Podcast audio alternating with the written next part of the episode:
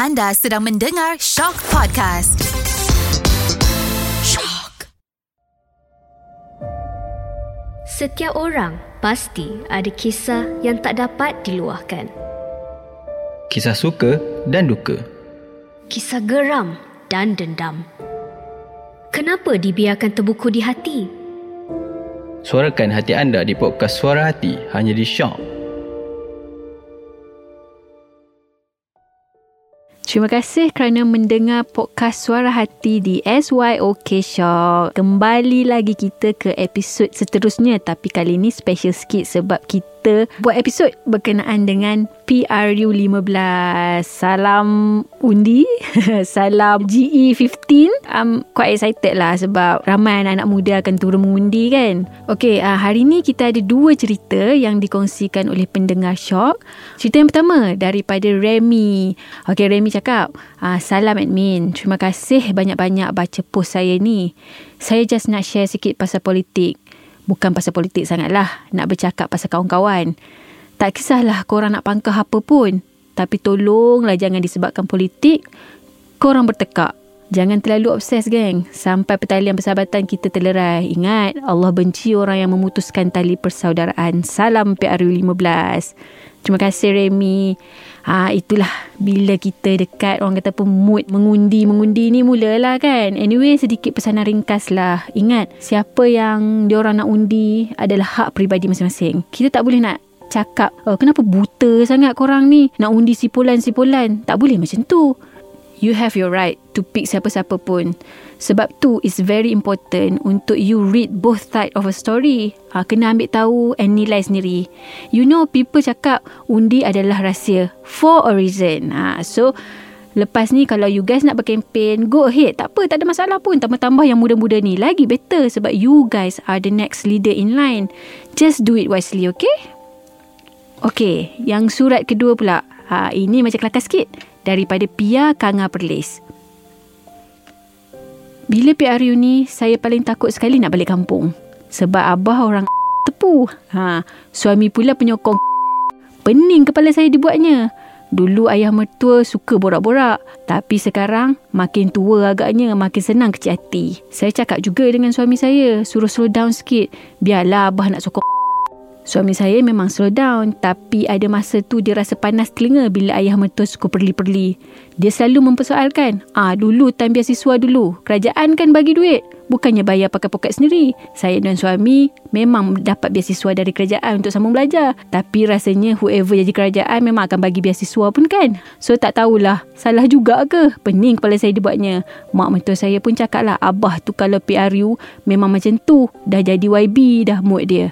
Tiba-tiba tongkat pun boleh tinggal dekat rumah. Semangat sangat nak berkempen. Ha, itulah. Memang macam drama TV kan. Kadang-kadang mak ayah kita ni itulah semangat. Semangat orang lama ni lain tau. Compare dengan semangat orang yang muda-muda sekarang. So, pesanan Mada untuk Pia. Layankan je lah Pia. Lima tahun sekali ni. Tapi itulah bila bermain dengan politik ni memang boleh bawa bergaduh pun. Ah ha, macam Remy cakap tadi lah sebab politik boleh telerainya persahabatan bergaduh punya pasal kan. Tambah-tambah pula seorang ni penyokong tegar parti ni dan seorang lagi penyokong tegar parti lagi satu. Betul tak? So kadang-kadang benda macam ni kita tak boleh nak kontrol. Semangat sangat sampai terlupa hati dan perasaan orang lain. Tapi Mada harap Pia boleh bersabar and kalau Mada sendiri pun kalau orang tua tu membebel pasal politik ni, Mada selalu anggukkan je. Setuju tak setuju tu, Mada pun diamkan je. Tapi Mada tahu, kalau suami Mada pun lebih kurang suami Pia lah. Oh, kalau Mada cakap, alah diam je lah, biarlah. Dia orang nak kata apa pun.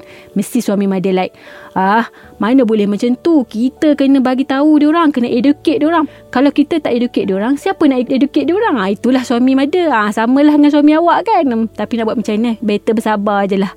Orang bila berkempen ni memang mengalahkan YB. But again, kalau rasa nak perang politik dengan ibu ayah sendiri, Maida rasa memang malas. Biarlah, biarlah dia orang nak pilih apa-apa. Yang penting dia orang turun mengundi. Itu lagi penting. Betul tak? I know some of you guys dah rasa macam malas nak cakap pasal politik ni. Sebab tak habis-habis. Kejap gaduh, kejap okey, kejap pecah, kejap lompat. Benda yang sama, repeated. baik duduk rumah layan Netflix kan. Ah, tapi sebenarnya rugi. So, Mada nak ajak semua untuk turun mengundi. Itu tanggungjawab kita kepada negara. Sebab setiap undi tu ada harga dia. It's our voice. Tak apalah, even lepas you dah undi, then the party yang you undi tu tak menang ke apa, You have done your part. Itu yang lagi important. You dah ada hak untuk bantah dan bangkang whatever thing yang orang buat in future sampailah the next election. Betul tak? So, janganlah bising, bising, bising, bising, bising. Maki orang sana sini dah sedap-sedap macam tu. Rupa-rupanya tak turun mengundi. Aduh. Eh. Okay. Kepada yang berkempen pun cubalah kita amalkan budaya cakap menggunakan otak anak-anak muda sekarang pun tak mudah untuk digula-gulakan. Ini time PRU ah baru nampak lah YB tu turun, YB ni turun. Come on, kita ni dah zaman serba canggih. Serba sebi orang boleh tahu dari A sampai Z. So tolonglah, tolonglah jangan gula-gulakan rakyat. Itu je permintaan saya sebagai rakyat yang marhain. Kepada yang muda-muda yang baru dapat chance first time nak turun mengundi, good for you. But Mother tahu kadang-kadang jiwa korang ni semangat sangat. Tapi Mother minta sangat korang check your facts. Okay, jangan buta tuli, melulu-lulu ikut emosi. Emosi yang jalan dulu, otak jalan kemudian. Tak boleh macam tu. It never conclude a great outcome kalau you pergi macam tu, okay? So, jangan terlalu ikut emosi. Read out, buat sikit bacaan, ambil tahu dengan apa yang jadi, get to know who the person yang you nak vote nanti. But just remember this. Bila you nak berkempen ke, nak ceritakan what party yang you choose ke, whatever reason yang you nak buat, make sure you buat tu bukan dengan niat untuk menyakit-nyakitkan hati orang. Sebab bagi I, it doesn't prove anything pun. Okay, sebenarnya untuk endingkan uh, podcast episod hari ni, Mada just nak cakap lah. First, jangan terlalu emosi. Bila you terlalu emosi, you start give out comment yang macam bashing people, maki-maki orang. Benda tu bukan menunjukkan you lagi sempoi, or you lagi tahu, or you lagi betul. Tak. It just tunjuk kata you tu seorang yang low EQ. Pendek katanya, jauh lebih rendah pemikiran dia. Ha, jangan jadi budak-budak. Kita nak pilih pemimpin kita tau. So, kita kena bijak. Okay? Kena bijak.